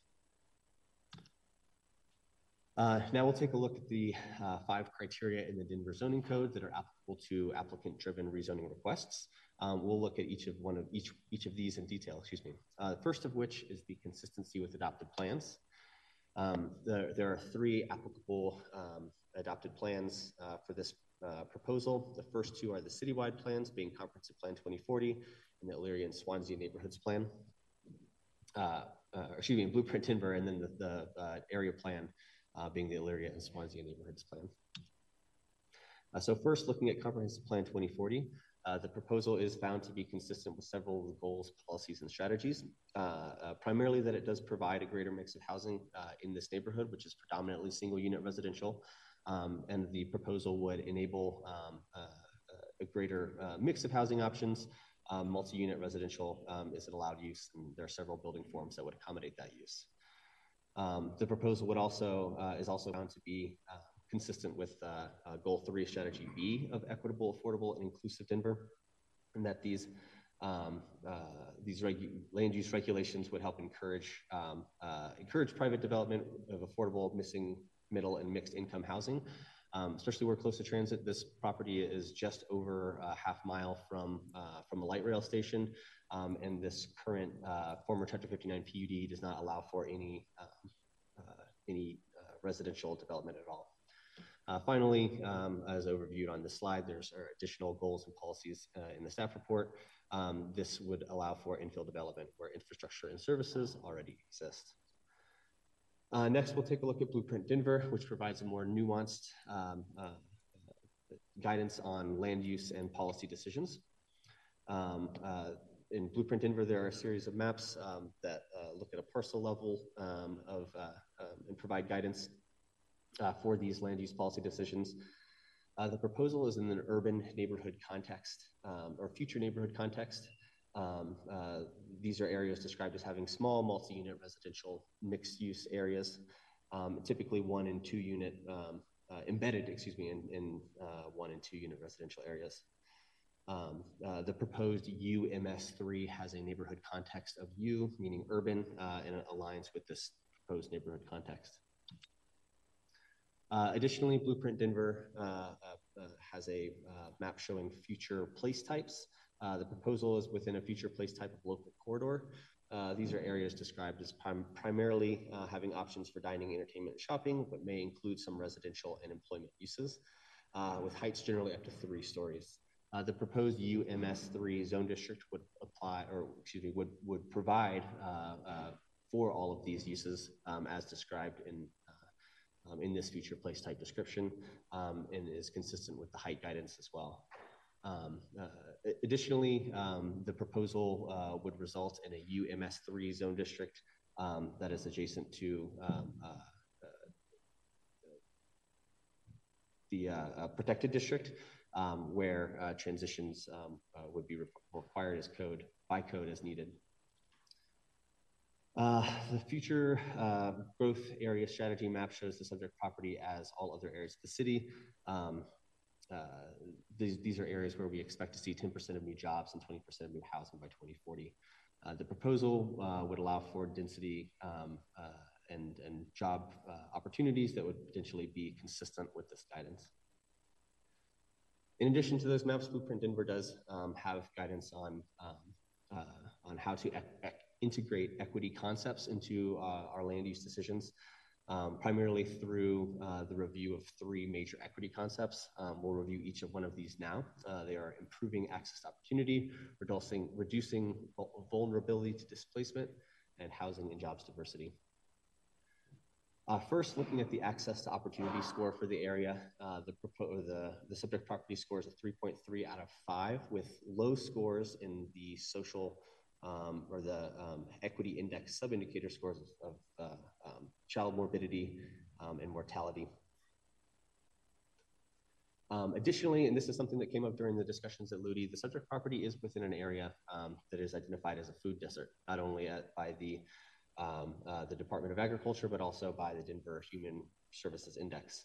Uh, in this area, 89% of people are not within a 10 minute walk of a grocery store, um, uh, the proposed district uh, would allow for grocery stores um, uh, and would also allow for uh, potential residential density um, in an area um, that may make uh, uh, this more attractive to grocers, potentially on the site that is remaining in the PUD and could still support a grocery store. Subject property is in an area um, identified as vulnerable to involuntary displacement, score of three out of three. Um, vulnerable scores in all three categories percent of population less than uh, a bachelor's degree, uh, percent of renters, and median household income. Um, the uh, subject property has a uh, total housing diversity score of three out of five, uh, with low scores in ownership to rental being not diverse and housing costs being not diverse. Uh, for the jobs diversity analysis, um, this area does not have enough jobs to complete the analysis for this metric. Uh, so now we'll take a look at the Elyria and Swansea neighborhoods plan. Uh, so uh, as identified in this plan, this subject property is in an area, um, uh, traditional residential area, excuse me, it's this yellow, yellow area that kind of uh, meanders through the middle of the, um, of the plan area. Um, uh, two highlights from, from the overall guidance uh, within this area's description. Um, community uh, seeking to reverse declining population trend um, and also update neighborhood context from urban edge to urban. Uh, the proposal uh, would allow for more density than is currently allowed in the PUD and in the ESUB zone districts um, that exist and also is consistent with this update in neighborhood context. Uh, so the um, and Swansea Neighborhoods Plan also has a uh, future land use types um, uh, map. Um, this area is identified as being a mixed use area um, uh, and are described as having both sizable employment base and a variety of mid to high density housing options. Um, goals include uh, diversifying and increasing employment opportunities in this mixed use area um, and encouraging building forms that activate the street. Uh, subject property is identified as an area of change uh, in this plan as well, um, uh, which is described as areas where growth and change should occur um, in these areas of change while enhancing areas of stability, including traditional residential areas. Um, this area of change exists as this corridor along, um, along uh, the kind of more central traditional residential area that exists um, uh, to the north. Um, finally, the proposal or the uh, um, uh, Elyria and Swansea neighborhoods plan map uh, shows the uh, maximum building height of the subject property at three stories, uh, which the UMS3 uh, zone district uh, is consistent with. Um, additionally, the proposal is found to be consistent with the uniformity of district regulations criteria and that this UMS3 zone district would be would have regulations that would be applied consistently with other UMS3 zone districts. And then it, it, furthers public health, safety, and welfare, uh, primarily through the implementation of the citywide uh, and Elyria Swansea neighborhood plan goals. Um, and that is consistent with those maps and helps implement those plans. Um, it provides for a mix of uses, including uh, uh retail, grocery uses, um, uh, as currently exist within that PUD um, and also residential. Uh, this also enables the development of a vacant parcel, um, which may have been found to be too narrow for, for development um, other than the, the parking lot as, it, as identified in the uh, uh, concept plan for, um, uh, for that original PUD. Um, and then also staff conducted an uh, analysis of that remaining PUD portion and found that development uh, would still be feasible, that it could meet all of the required uh, parking minimums, um, open space requirements, um, if the building even was expanded slightly from its current footprint today. Uh, the proposal uh, is found to uh, meet the justifying circumstances of a, uh, uh, retaining former Chapter 59 zoning as well as um, a city adopted plan, and that the um, that USB, excuse me, ESU B property to the north um, is identified as an area um, of mixed use um, in the Elyria and Swansea plan, um, as well as a local corridor in Blueprint Denver. Uh, and finally, the proposal is found to be consistent with neighborhood context, zone district purpose, and intent statement, and that the um, uh, the proposal uh, of the UMS3 zone district um, uh, at this location uh, fits with all of these descriptions um, as as outlined in or as detailed in the uh, the zone district descriptions in the Denver zoning code. Uh, therefore, um, CPD is recommending approval based on finding that all the review criteria have been met. Um, that concludes my presentation. The applicant is also here uh, would like to speak to. Great. Thank you. Thank you, Rob. Uh, we have one person signed up to speak this evening, and they are joining us via Zoom. Uh, Anna Varela.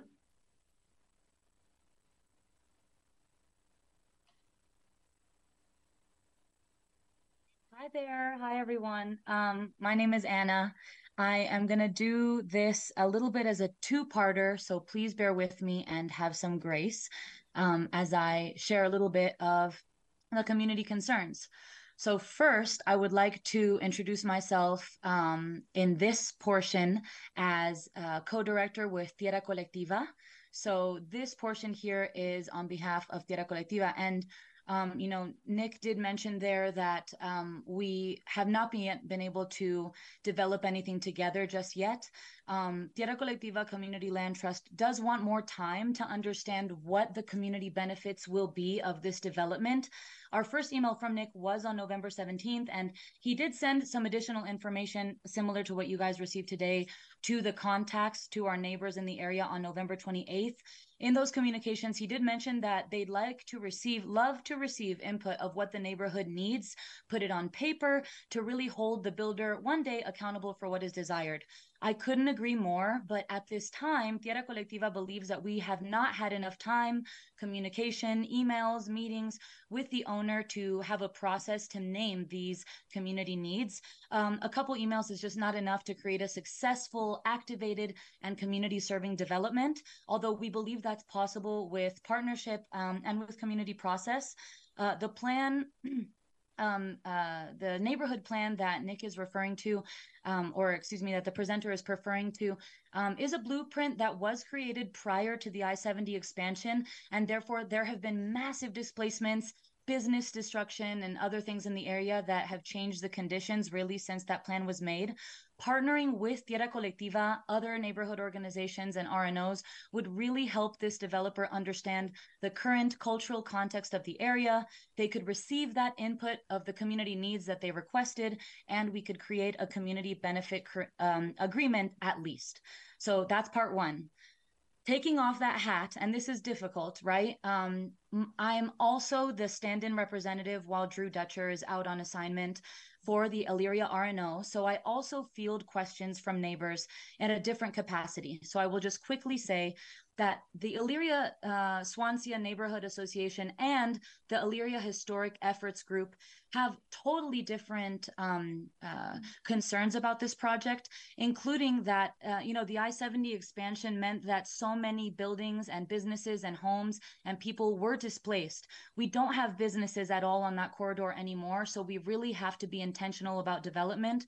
Outside development that doesn't match the area, whether it's mid century modern or modern, it really doesn't match the area. And uh, destroying a Victorian home to add to the 60 homes and businesses that were already already destroyed is just not acceptable for this RNO. So please give us more time to engage with the developer. Thank you. Thank you very much. Uh, concludes our speakers. Are there questions from members of council on 23 1716? Councilman Flynn? Thank you, Madam President. It takes a while for that mm -hmm. to show mm-hmm. up. Uh, Madam President, I would defer to uh, the council member from the district with my questions if that's appropriate. Sure. Councilwoman Lewis, do you want to defer as well? Okay, we'll start with Councilman Watson. First thing is I, it, hearing these questions tonight um, from community um, is not an easy process. Um, my office has not received any of this communication that I'm hearing this evening. And so I, I, I will come back into the um, the queue, um, uh, Council President, but I, I have mm-hmm. some few a few specific questions of the zoning. Um, the UMS three zone uh, district um, does that provide for drive-through a drive-through form um, within that zoning um, route? drive through use would drive drive through use. Mm-hmm. Explain that. What what does that mean? It would still need to meet the same form standards as the other, uh, like as far as the uh, setbacks from the street as any other urban form, like the shop front form. Yeah. Um, you know what? Actually, I I I, I think I might have misspoke. I, I there might be a um, drive-through form. A drive-through form. I apologize. I, I think there is. Yeah, I, am trying to picture the the table in my head. Thank you. So, so at least wanted to uh, at least put that out there. And yes. there has been no suggestion, discussion, anything within this process that that form use was contemplated in this development. It might even be a, a difficult site to locate it on, but I can't. Okay. I wanted to ask the um, owners um, a, few questions. Uh, it's mostly on um, community engagement, community input. And we know things can change as far as the exact use that's available under UMS three, but uh, wanted to dig a little deeper into those. If you don't mind introducing yourself. For clarity, I'm Nick Young with Mod Architecture Plus Design, the applicant, but the owner is here this evening. In regards to neighborhood outreach, actually Cole, the owner, did do some neighborhood outreach at the beginning, but I've handled most coordination since then. So if you want both of those. Yeah, well, may I, Cole, do you, do you mind stepping forward first? And then, sir, I, if I have direct questions for you, obviously, if you have input, please provide it. So, Cole, do you mind introducing yourself? Good evening, Council. Cole Newcomer. So, Cole, I'm curious um, for you to walk us through kind of what your community engagement process has been. Based on the documents we have, you've stated the steps you've taken. We did not, as of this discussion tonight, receive community input beyond the kind of high level um, support that Rob shared. Can you talk us through a little bit of what your community process has been? Uh, yeah, absolutely. Um, the mostly grassroots, kind of knocking on doors um, and reaching out to neighbor neighbors to see if there was any concerns or questions initially. You know, this process started back in 2022, and um, and really Nick's been a fantastic partner to help me out with that as a junior developer, just trying to uh, look for opportunity there and um, um, re, you know this is my first time going through this process really. So Nick's Nick's been helping me quite a bit on on what the uh, appropriate steps are and who the groups are, the R and O's that need to be reached out to, and the you know beyond beyond going and knocking on the neighbor's door, I didn't really have a uh, um, an idea of where to start. So Nick's been a really good resource for that. Did that answer your question? For clarity, Councilman yeah. Watson. Go ahead. I handled all email and phone conversations. So Anna, what she's speaking to, she's probably speaking to emails that I've sent. And that's, I, I believe, that's why she was referencing. Correct. So Nick and Cole, your communication was that, did that provide language access? Did you have that in um, Spanish, English? Talk about that a little bit. When you did knocking on doors, I know you're, um, the last speaker spoke to emails since November 17. I'm discussing the full process of your communication. Sure. Yeah, to recap, in the first LUTI meeting, a lot of conversation was on the neighborhood outreach. And so, sorry, microphone. And so from there, we actually went back because we didn't get any responses from our reach outs to any of the neighborhood organizations starting in two, uh, 2022. Hmm. Um, so we reached back out, but a lot of time has elapsed as well. Um, we were going through the concept submittal and initial site plan uh, submittal with this planning department and so forth. Um, since then, we have gotten NOLA with the GES Coalition did get us a great intro email with multiple neighbors into that email. So I've been trying my best just to keep them up to date. So for instance, after our last LUTI meeting, I did a follow-up meeting, told them what happened in that meeting.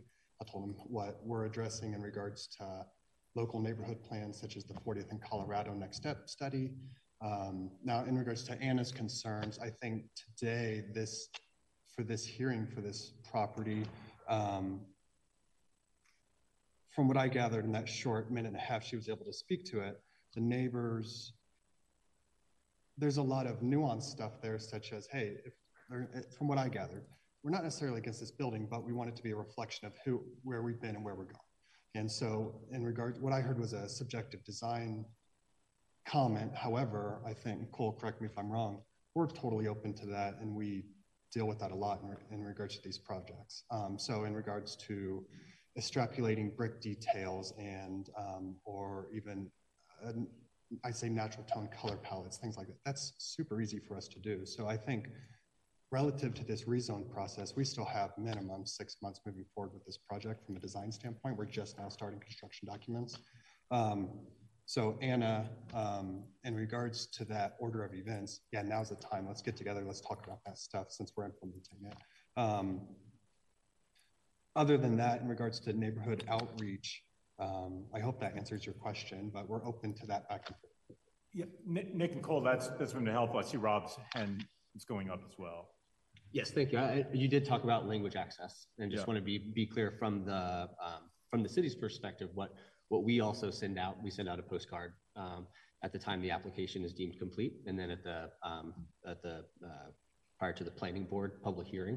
That postcard, that mailing that goes out to all um, uh, property owners within 200 feet is in both English and Spanish.